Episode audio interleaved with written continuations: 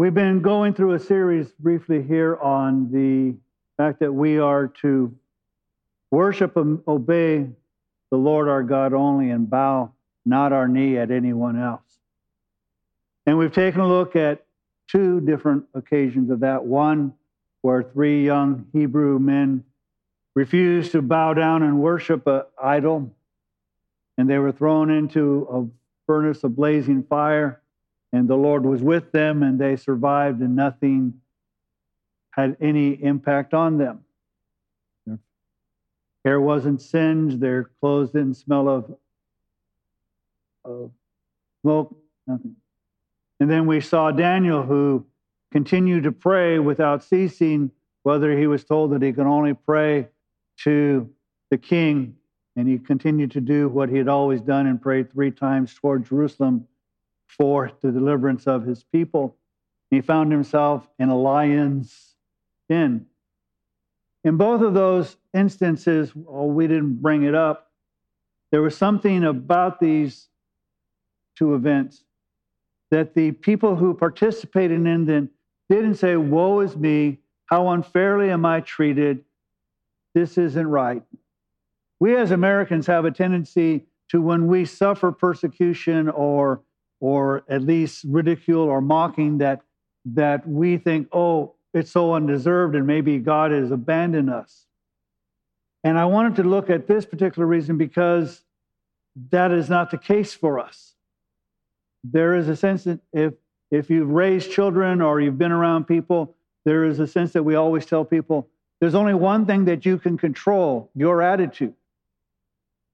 And there's kind of the sense of, it's like the uh, young person who's making and building a Archimedes screw. Now, if you don't know what that is, you can look it up. But they're trying to make it, and they're discouraged and say, I can't build it. And then someone, a parent or someone, said, you need to be positive. And so they'll respond, I'm positive I can't build it. Or we're kind of like the person who buys two lottery tickets, and one of the tickets is the maximum jackpot and multi-millions of dollars are being paid out, and the second lottery ticket didn't get anything, and you're upset because you bought the second ticket. You know, we tend to always think, we only want the blessings and how come and whatever. And so I want to take a look at these people who happen to be Peter and John, who decided to do what God had called them to do and not what man had told them not to do, and their attitude. So in the context here is that Jesus was crucified and laid in the tomb and was raised from the dead on the third day. And there was an excitement and a change in his disciples, and they became encouraged. And Jesus didn't just hang around for the first, after the first reading. He was with them for an additional forty days. And then after those forty days, he said, not many days from now, the Holy Spirit will come upon you and you will be bold witnesses. And he will tell them that they were to be his witnesses, starting in Jerusalem and then in Judea and Samaria and through the uttermost parts of the earth. And so after that forty days, he leaves. And ten days later is Pentecost. And the Holy Spirit does come upon them. And they start speaking in other languages, and people start under, wondering why. And Peter preaches a sermon, and three thousand people come to know the Lord. And then throughout the rest of the time, people are coming daily and becoming converted, and they're sharing all things, and and And there's a unique experience. And then Peter and John decide that they're going to the temple to pray. And as they go, there's a, a young man who is lame and he's begging. And Peter says, silver and gold have I none, but what I do have I give to you. And he says, rise up in the name of Jesus and walk. And he begins to walk, and he's jumping and he's praising God. And Peter preaches another message. But in between these two messages,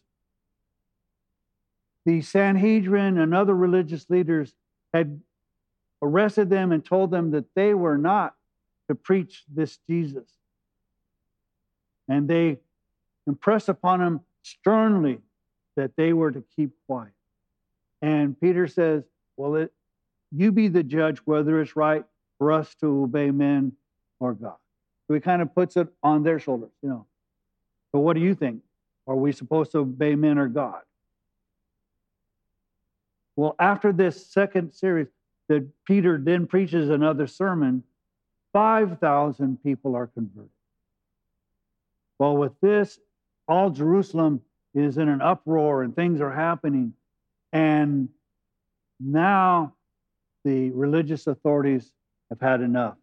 And in Acts chapter five, verse seventeen, it starts, but the high priest rose up along with the associates, that is the sect of Sadducees, and they were filled with jealousy. Now, you've got both religious parties upset here. You got the Pharisees, who do believe in a resurrection, and the Sadducees, who don't believe in a resurrection, but neither one are happy that they're talking about Jesus who rose from the dead. And all of these people being converted to the way. But they laid hands on the apostles and put them in a public jail. But during the night, an angel of the Lord opened the gates of the prison, and taking him out, he said, go start, stand and speak to the people in the temple the whole message of this life. Upon hearing this, they entered into the temple about daybreak and began to teach. Now the high priest and the, his associates came, and they called the council together, even all the senate of the sons of Israel. And they sent orders to the prison house for them to be brought. But the officers who came did not find them in the prison, and they returned and reported back, saying, we found the prison house locked quite securely, and the guards standing at the door. But when that when it was opened up, we found no one inside. Now, when the captain of the temple guard and the chief priests heard these things, these words, they were greatly perplexed about them as to what would come about of this. So they're arrested. They're thrown in jail for the night because you can't have the court proceedings during the day, evening. So they wait, been accused, thrown in jail, and now they're going to have their hearing, but they're not there. Everything's locked up tight. God, in his miraculous ability, sent an angel not to open the prison doors, but to get them out with the doors still locked. You see, we always want to tell God what to do and how to do it. God does things far greater and better than we could ever imagine. So he gets them out of prison and jail, but he doesn't do so by opening up or knocking out the prison guard. He just takes them out of the jail. And no one can figure out how this happened. But someone came and reported to them, the men whom you put into prison are standing in the temple and teaching the people. Now, see, they were arrested for doing this very thing and had been told sternly, you're not to do it. But their response was, are we going to listen to you or are we going to listen to God? Then the captain went along with the officers and proceeded to bring them back without violence, for they were afraid of the people that they might be stoned. Now, I want you to again notice two things. The guard who went to arrest them are afraid of the people. Now, Peter and John could have said, we're going to take this opportunity to be protected by the people, and we're not going with you because they don't want us. They don't want you to. But they complied, and they went so that no violence would happen, even though there was fear of violence. And when they had brought them, they stood them before the council. The high priest questioned them, saying, we gave you strict orders not to continue teaching in this name, and yet you have filled Jerusalem with all your teaching and have intended to bring the, this man's blood upon us. So he's saying, we have told you not to do it. We've told you not to teach, and you keep doing this. Not only, but you're trying to, in essence, their thinking is to get the people all riled up that they will take them on because they were responsible, as they think, for Jesus' death, burial, and resurrection. But Peter and the apostles answered, we, and I want you to notice, must obey God rather than men. He didn't say we're, it's a good idea. He didn't say we choose to. He said we must obey God rather than men. All too often, we want to obey God when the majority of people say it's okay to obey God. But we're living in a time where it's less and less going to be popular to obey God. Because, you know, you Christians, you're so narrow-minded. You think that Jesus is the only way to the Father.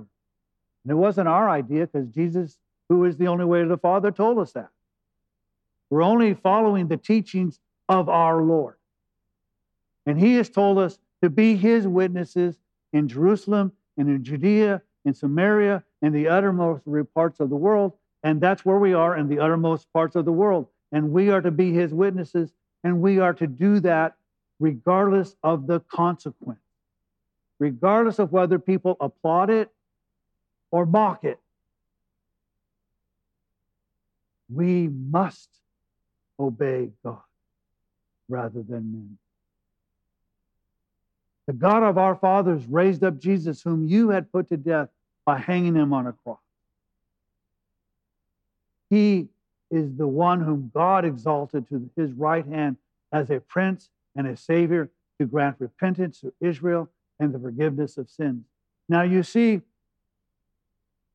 Peter is preaching the gospel to those who would never hear it unless they were arrested. Because they weren't interested in hearing. They weren't going to go to revival meeting. They weren't going to go to church. They weren't going. They were going to do what they're going to do. And in this situation where they were arrested and instructed not to and told, you are not to do this under penalty, they said, we're going to do it. We must obey God. And Peter chooses to preach to them. He doesn't end it by saying, okay, we're going to do what we're going to do because God told us to do it. He continues and preaches and teaches to them. Maybe God put you in an uncomfortable situation for the very purpose of being able to give the testimony of Him in that situation where you would not otherwise be able to. And we are witnesses of these things. And so is the Holy Spirit, whom God has given to those who obey Him. Interesting. We saw Jesus crucified. We saw Him buried, and we saw Him alive. And we are testifying to this. And not only us, the Holy Spirit also has testified who Jesus is. And He's been doing so in at Pentecost, and at the resur- and, and the raising of the slain man, and the, the call of these five thousand, God is doing a work. The Holy Spirit is working in the lives here in Jerusalem.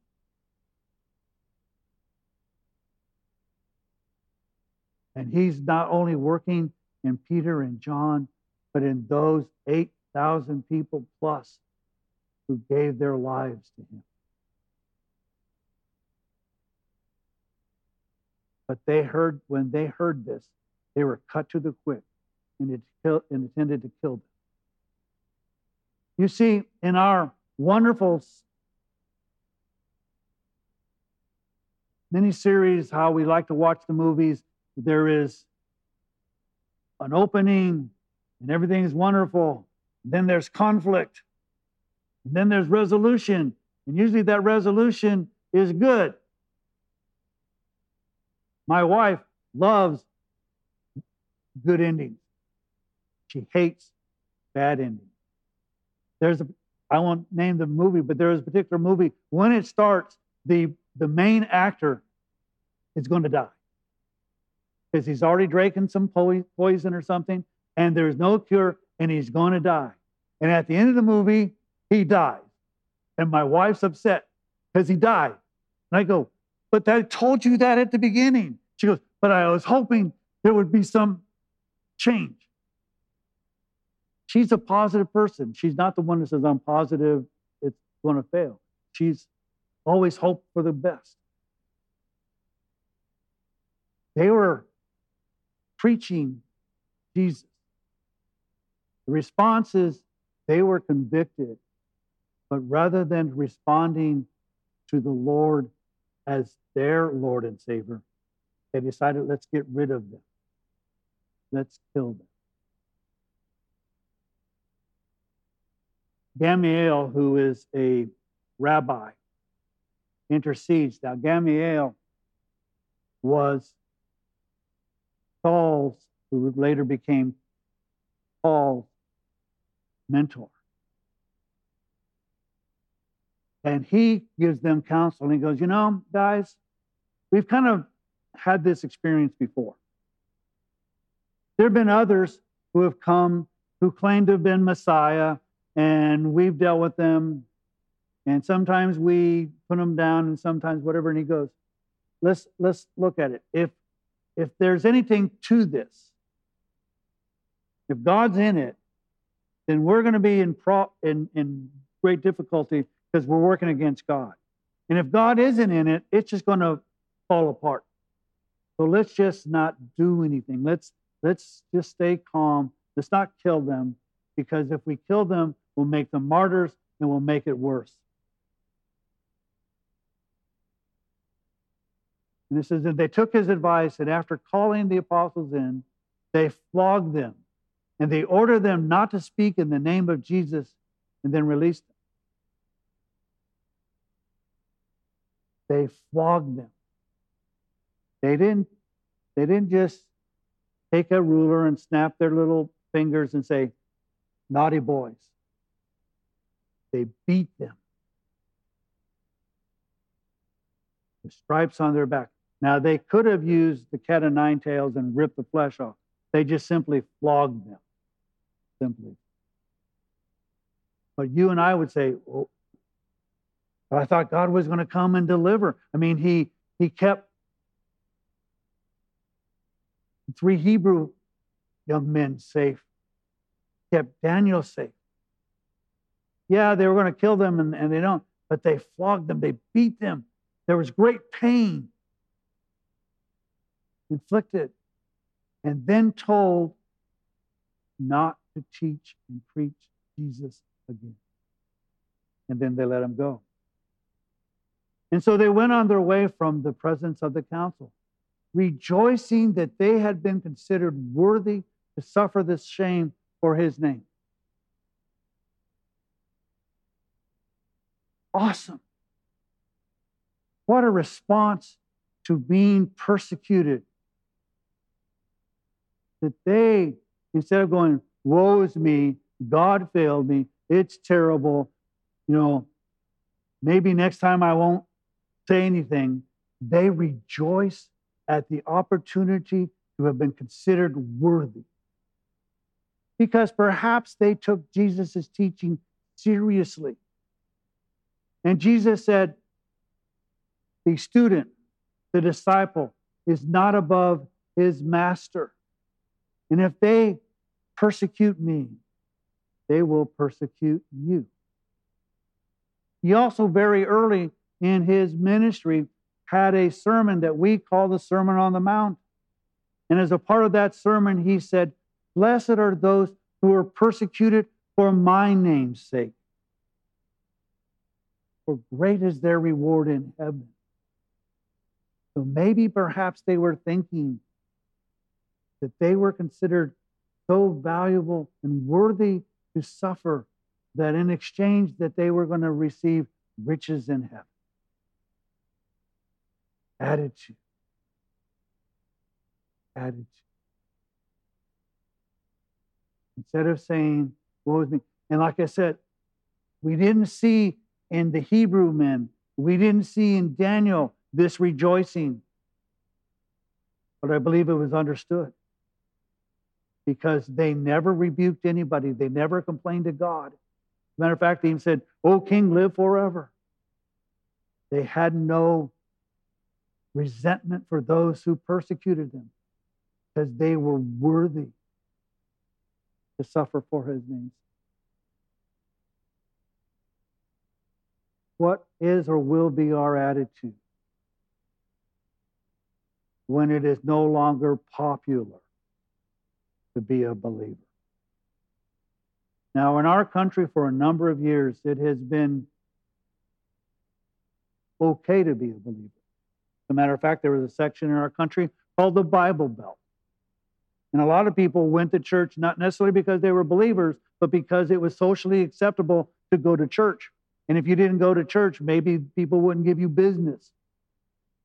There's going to come a time that it's not going to be popular to attend church or to worship. There are certainly places throughout the world today that that is the case. Whether because of other religions that do not tolerate Christians or other secularists or atheists or whoever who do not tolerate our faith. Do we worship him because he's our Lord? Or do we worship him because men say it's okay to do so?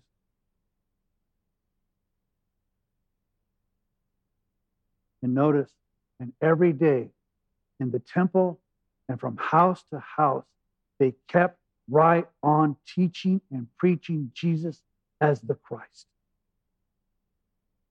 It didn't matter how they were instructed. It didn't matter how they were punished. It didn't matter whether they were placed in prison or not. God had told them to be his witnesses in Jerusalem. And that's where they were, and that's what they were going to do. Now, we're not in Jerusalem. We're in the uttermost part of the world. And he has told us to be his witnesses. Now, I admit you can't tell people that you saw Jesus rise from the dead. But if he has revealed himself to you and you have declared him as Savior and Lord and he's dwelling in you, then you can tell people that he isn't buried, that he is alive and well, and not only walking the world, he's walking and living inside of me. You can be a witness of what you know and what you've experienced. You don't give a testimony about what somebody else did. You give a testimony of what God has done for you. We love to hear testimonies about people who have been drug addicted or whatever, and that they've gone off drugs, and now they're living a holy life. We wonder, that's a wonderful testimony. I'll tell you another wonderful testimony.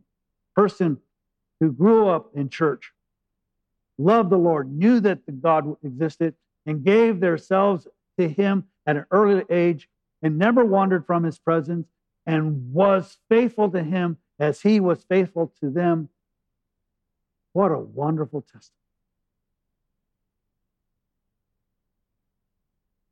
But my testimony is not your testimony, and your testimony is not my testimony. But we should be willing to testify. And we should be willing to do so whether or not it is popular and whether or not we are persecuted from it. And we should always remember these two who said, "I have been counted worthy to suffer for him." Maybe the reason we haven't suffered for him the way we ought, because he knows that we don't have much of a back. And at the first opportunity, we would chicken out. Maybe there are those of us who say, "Bring it on. You can tell me what you want to tell me. But I'm going to obey God, and I'm going to worship, and I'm going to serve him only. And if you persecute me, I'm not above my master, and I am going to rejoice and sing his praises, because I've been counted worthy. And I am going to be richer and richer in heaven. Now let's, and I, and I bring this up, and I'm going to bring it up one this other time. We want the nicest house that we can afford. We want the nicest car we can afford. As a matter of fact, we want a nicer house and a nicer car than we can afford, so we go overly broke to get those things. And there are people who will give you uh, counsel like saying, what you need to do is live in the nicest, richest community that you can afford, even if you can only afford a room there. Because we think that it's great to associate with rich people and powerful people, and we need to be in those places, and we like luxury, and we like nice things, and we we we like what we like. Well, if we like those things who are only temporary, they always love it. We're going to have our forever house. The forever house is going to last you maybe thirty years, and then you're going to be gone. Then it's going to be somebody else's house. But Jesus is preparing a place for us in heaven that will be our forever house. And if we're not satisfied living in Orange County and we, we complain that we can't be in Malibu on the beach and whatever, what makes you think you're going to be satisfied with just the basics in heaven? Why not be rich in it? Why not be, you, you name their billionaire. There's plenty of them, and I don't want to give them any more credit. What if you were that person in heaven? And then you would say, you know why I'm this person in heaven? Because of Jesus. I'm only here because of him. I'm living in his house, in a neighborhood known as heaven, because our God dwells. I can't think of a better place to live. Attitude. Oh, woe is me. We're awesome. God has counted me worthy. And all God's people said.